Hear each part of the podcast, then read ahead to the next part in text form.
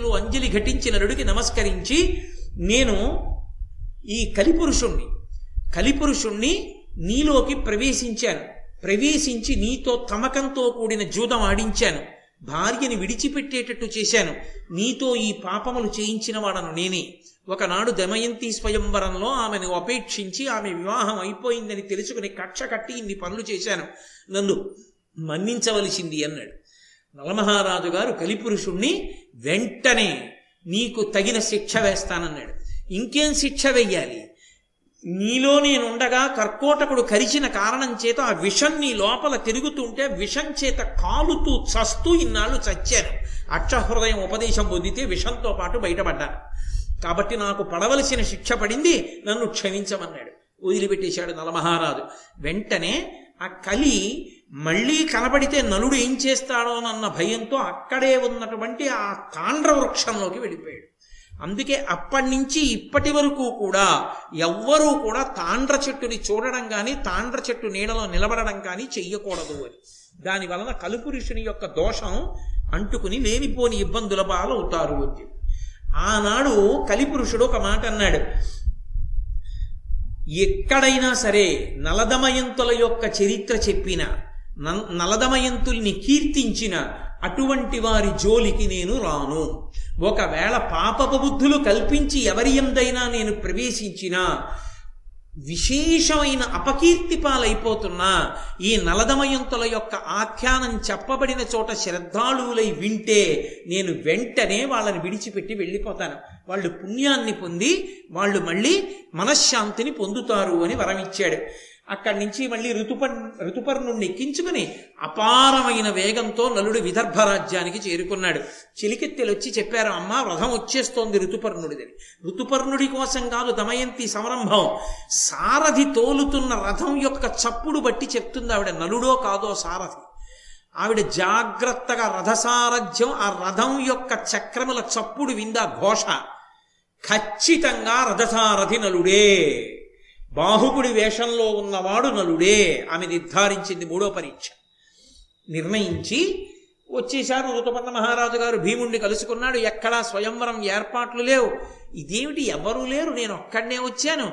అంతటి మహాపతివ్రత అయిన దమయంతీదేవికి రెండో స్వయంవరం ఏమిటి? నేను రావడం ఏమిటి అని సిగ్గుపడి ప్రశాంతంగా ఉండిపోయాడు ఏకాంతంగా. ఆయన ఏమీ బయటపడలేదు. ఆ మాట అనలేదు. తనకే సిగ్గు కలిగి ఉండిపోయాడు. అది ఆమె పాతివ్రత్య శక్తి.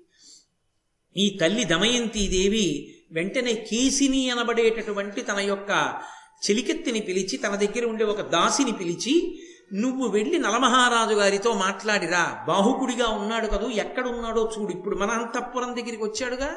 ఋతుపర్ణుడిని తీసుకొచ్చాడుగా?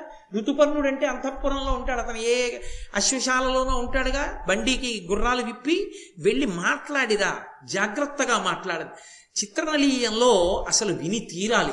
చిత్ర మాట్లాడడం అలా ఉంటుంది అంత గొప్పగా ఉంటుంది. బాహుకుడంతటి వాడు పొరపాటు పడిపోతాడు ఆ చిత్రతో మాట్లాడడం. అంత అద్భుతమైన సంభాషణ నడిపించారు అందులో. నన్నయ్య గారు కూడా ఏం తక్కువ చేయలేదనుకోండి. కాబట్టి ఆ కేసిని దమయంతి పంపిస్తే ఆయన దగ్గరికి వెళ్ళింది. ఏమీ తెలియని వాళ్ళ ఆ గుర్రబండికి ఉన్న గుర్రాలు విప్పేసి అక్కడే పడుకుని ఉన్నాడు నల్లుడు మామగారి ఇల్లది తన భార్య ఉన్న చోటు. కానీ తనకి తగిన ప్రాభవం లేక కష్టాల కోర్చి అలాగే పడుకుని ఉన్నాడు.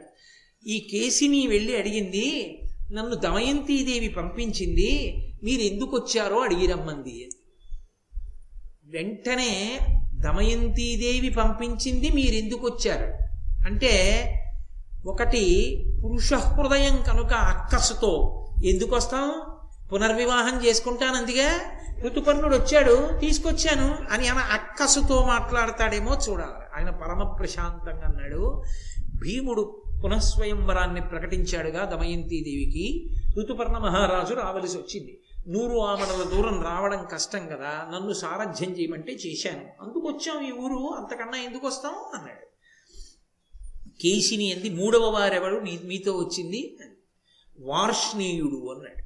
అంటే ఆవిడంది వార్ష్ణేయుడు నకులుడి దగ్గర పనిచేశాడంటారు కదా వార్ష్ణేయుడికి నకులుడి జాడ తెలియదా? అంటే మరి ఇద్దరు కలిసే వచ్చారుగా? నీ గురించి వార్ష్ణేయుడికి తెలియదా? అంటే మాట్లాడడంలో ఎక్కడైనా పొరపాటు పడతాడేమో పట్టుకోవచ్చు. ఆయన అన్నాడు నేను అనలేదు. పొరపాటున ఆనాడు నేను జూదమాడుతుండగా దమయంతి పంపించిందిగా పిల్లల్ని అంటాడేమో అని.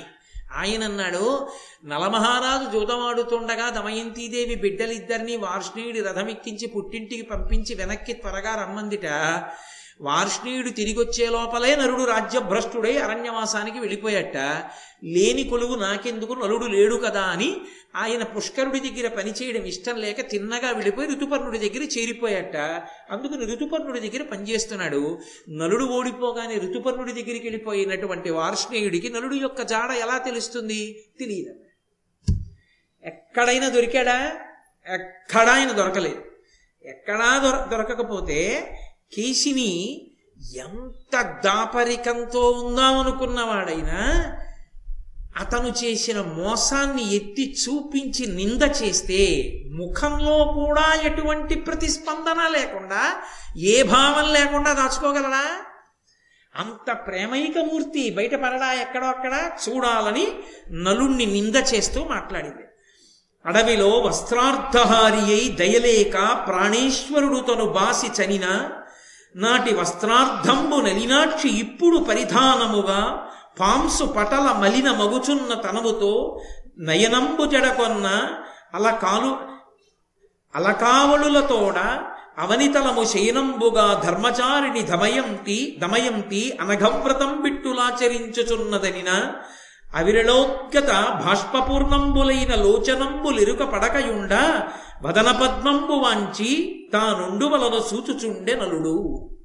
ఆ వచ్చినటువంటి కేశిని అంది అడవిలో వస్త్రార్థహారి అయి దయలేక ప్రాణేశ్వరుడు తను బాసి చనిన ప్రాణేశ్వరుడైనటువంటి నలుడు దయలేకుండా సగం వస్త్రంతో ఉన్నదాన్ని విడిచిపెట్టి వెళ్ళిపోతే ఆ వస్త్రార్థంతో ఉండిపోయినటువంటి నలినాక్షి ఇప్పుడు పుట్టింటికి వచ్చాను కదా అని విప్పి పట్టుబట్ట కట్టుకోలేదు.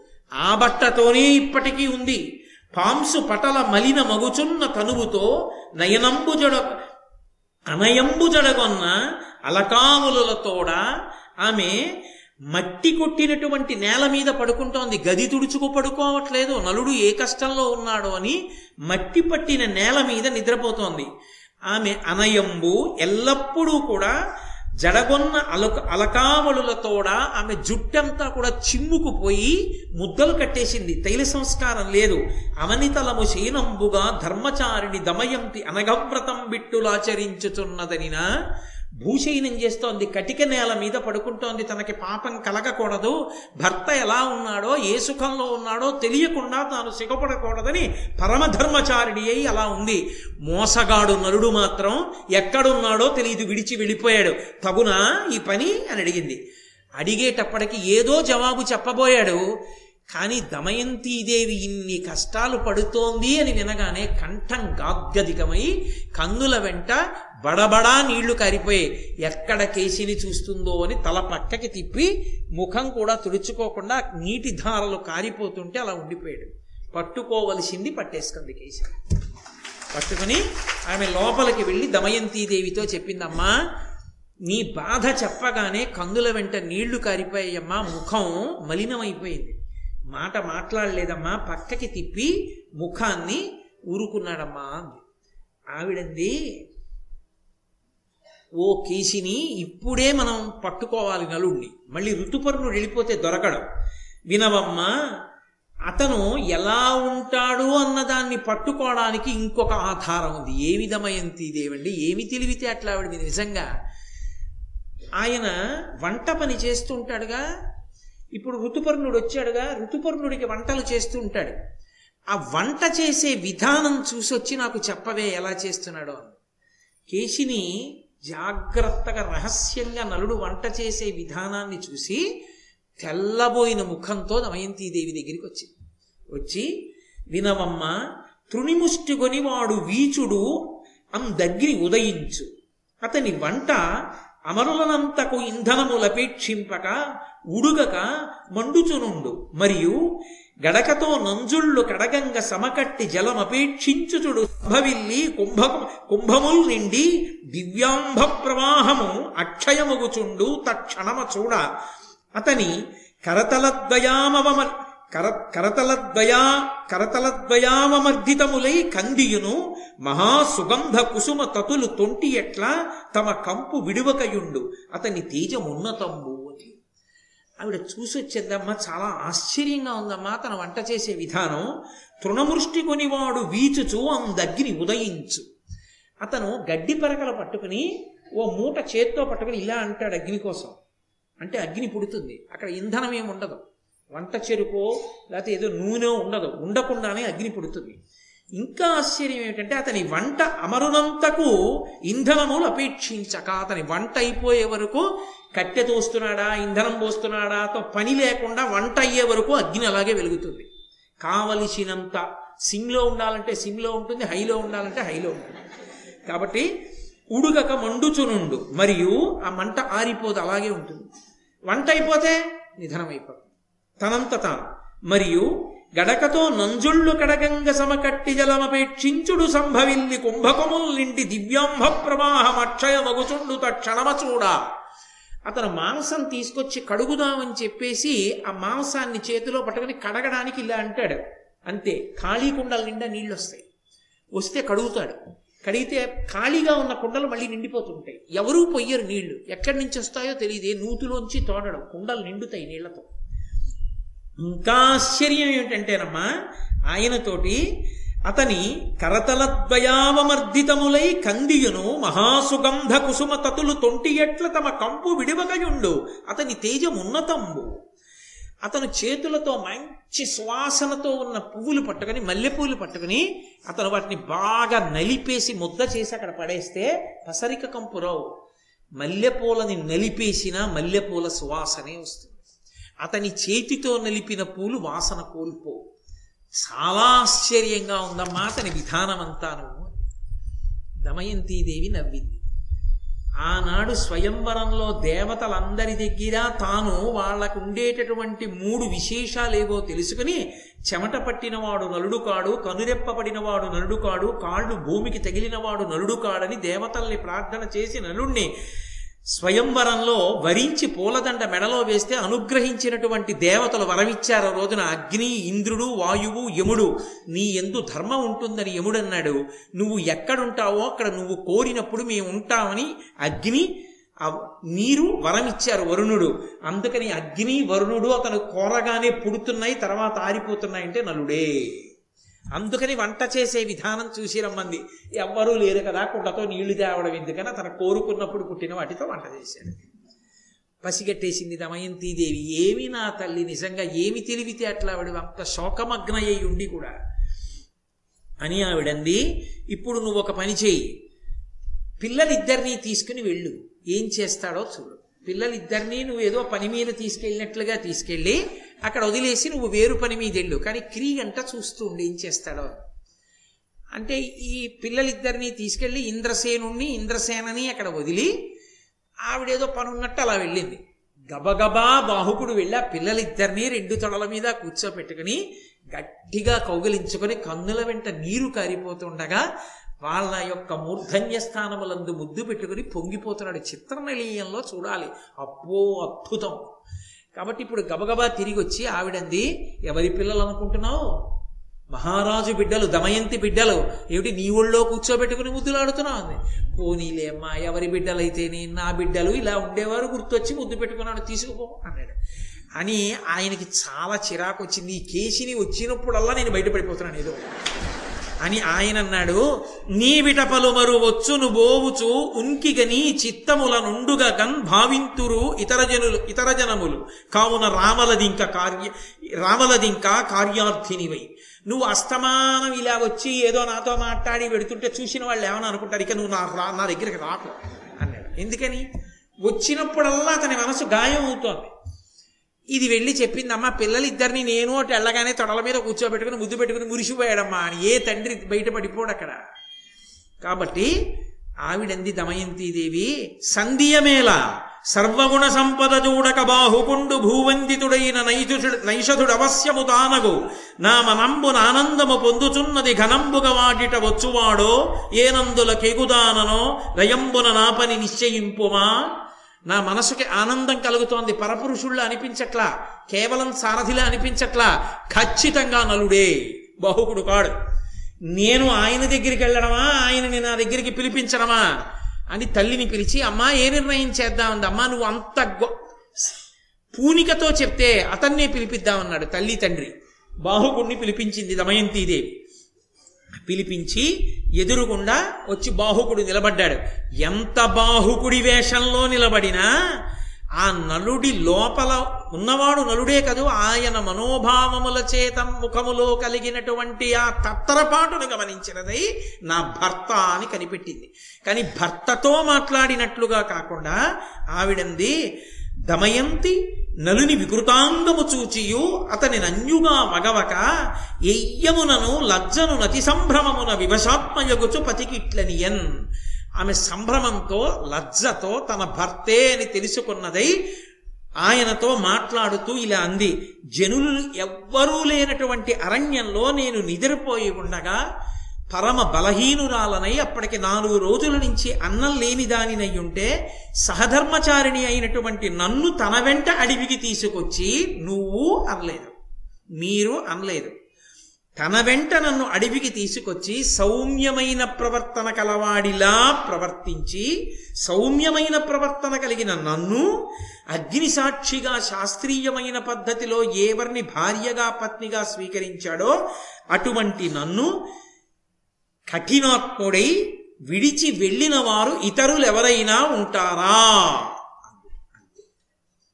నలుడు తక్క నా భర్త తక్క. ఆ మాట ఆమె అనలేదు పూర్తి చెయ్యలేదు. అని సురవరుల తొరిగి తన్నున్ వరించితి నన్ను పుత్రవర్తి ఏలోకో చెచ్చెర విడిచే. అతనికి నిష్కరుణనకు ఏ ని ఆ నిష్కరుణనకు ఏమేమి ఎగ్గు కావించితినో? నేను దేవతలనందు భార్యగా పొందాలనుకుంటే కాదని నలమహారాజు గారిని వరించి మరీ వివాహం చేసుకున్నాను.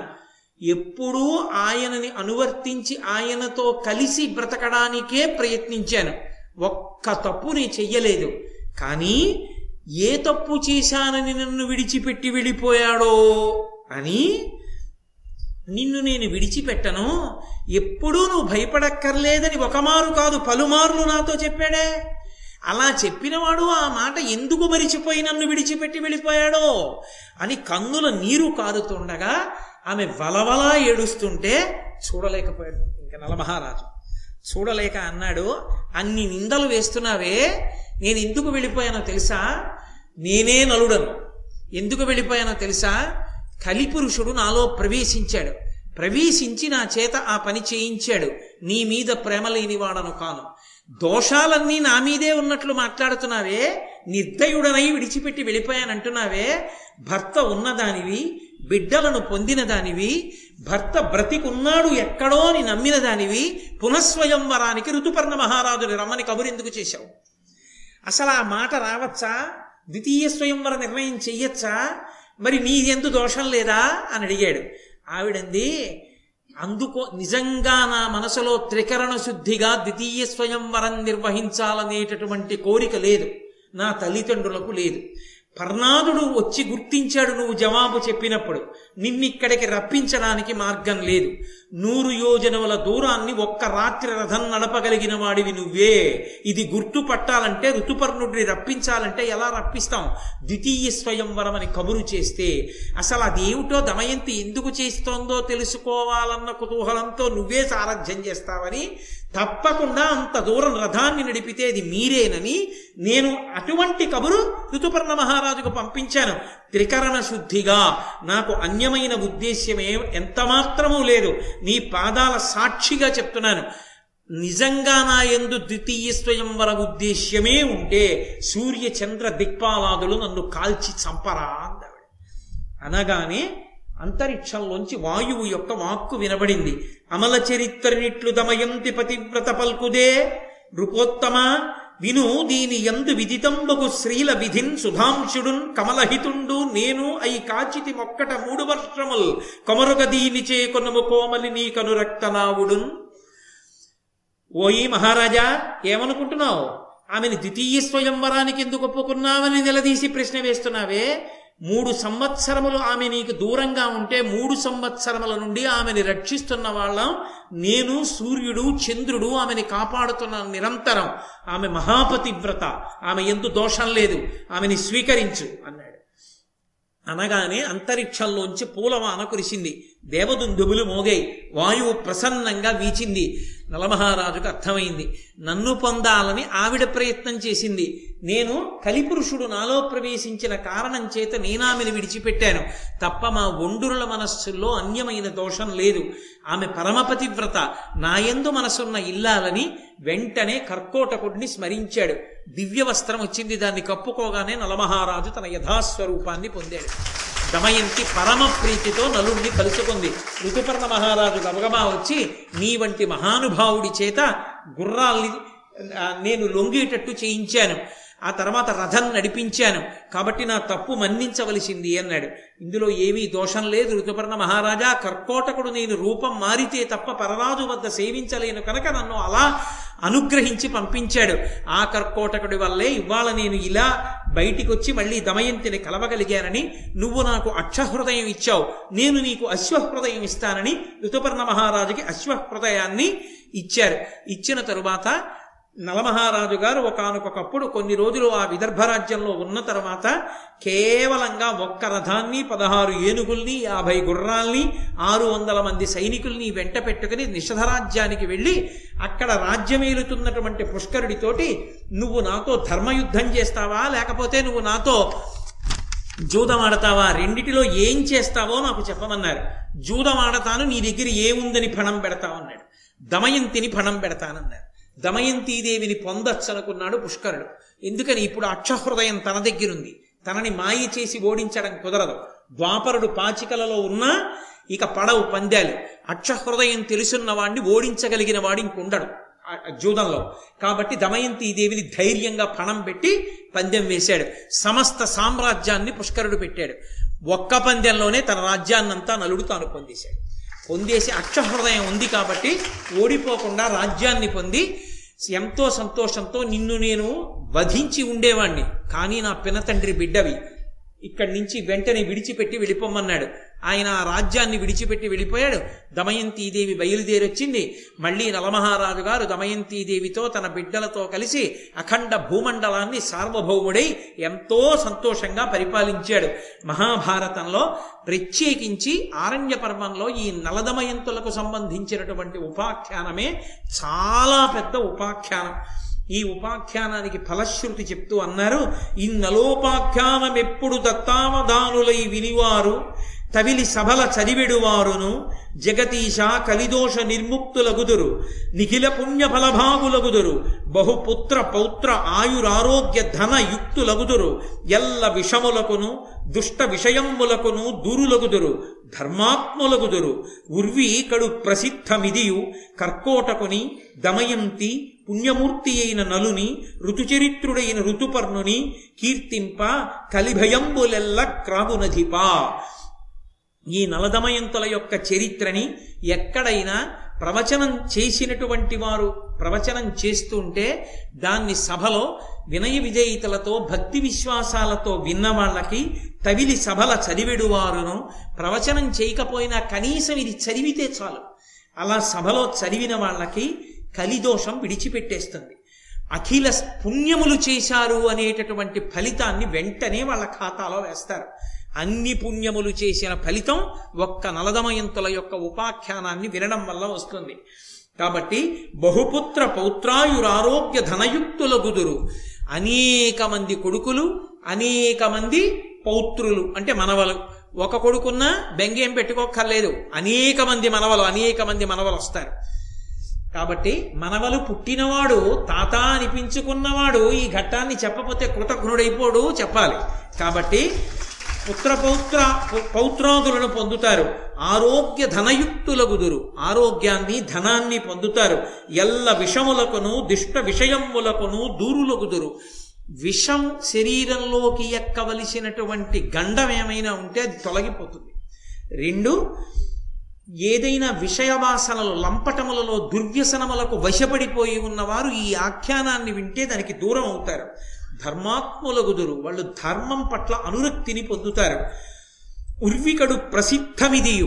ఈ మాటలో ఏమీ సందేహం లేదు. ఇది పరమ సత్యం. ప్రతిరోజు ఒక్కసారి కర్కోటకుణ్ణి దమయంతిని పుణ్యమూర్తి అయినటువంటి నలుణ్ణి సచ్చరిత్రుడు రుజుచరిత్రుడైనటువంటి ఋతుపర్ణుణ్ణి ఒక్కసారి జ్ఞాపకం తెచ్చుకుని కీర్తించినటువంటి వాళ్ళు ఎవరుంటారో వాళ్ళకి కలిభయము సంప్రాప్తించదు. అంత గొప్ప ఉపాఖ్యానం ఈ ఆఖ్యానమని నన్నయ భట్టారకుడు ఈ ఆరణ్య పర్వంలో ఈ ప్రత్యేకంగా ఈ ఉపాఖ్యానానికి ఫలశ్రుతిని ఇచ్చారు. అంత గొప్ప ఘట్టాన్ని కృష్ణ కృష్ణ పరమాత్మ యొక్క అనుగ్రహం చేత మనం చెప్పుకోగలిగాం. రేపు అత్యద్భుతమైనటువంటి ఘట్టం. ఆ మహానుభావుడు అసలు తీర్థయాత్ర అంటే ఏమిటో తీర్థయాత్ర ఎందుకు చెయ్యాలో తీర్థయాత్రకంత శక్తి ఎందుకు వచ్చిందో అగస్త్య మహర్షి యొక్క చరిత్ర ఏమిటో ఇటువంటి పరమపావనమైనటువంటి ఘట్టములన్నీ రేపటి రోజున నడుస్తాయి. కాబట్టి రేపటి రోజున మళ్ళీ ఆరు గంటల ముప్పై నిమిషాలకి కలుసుకొని కృష్ణ పరమాత్మ పలికించినంత మేర పలుకుతాను. మంగళాశాసన ఒక్క మాట నేను మంగళం చెప్పే ముందు జ్ఞాపకం పెట్టుకోండి. ఇక్కడ ఉన్న వాళ్ళలో ప్రసాద్ బాబు గారు సంటిబాబు గారు కామరాజు గారు నాయుడు గారు విజయ్ కుమార్ గారు రమణారెడ్డి గారు. ఈ ఆరుగురు నాకు జ్ఞాపకం ఉంది. ఈ ఆరుగురు ఒక్కసారి నేను లోపలికి వెళ్ళిన తర్వాత నన్ను వచ్చి కలవండి. మంగళాశాసన పరై మదాచార్య పురోగమై సర్వైశ్చ పూర్వైరాచార్యై సత్కృతాయాస్తు మంగళం. మంగళం కోసలేంద్రాయ మహనీయ గుణాత్మనే చక్రవర్తి తనూజాయ సర్వభౌమాయ మంగళం. ఉమాకాంతాయ కాంతాయ కామితార్థప్రదాయినే శ్రీగిరీశాయ దేవాయ మలినాథాయ మంగళం. సర్వం శ్రీ ఉమామహేశ్వర బ్రహ్మార్పణమస్తు స్వస్తి. ఈరోజు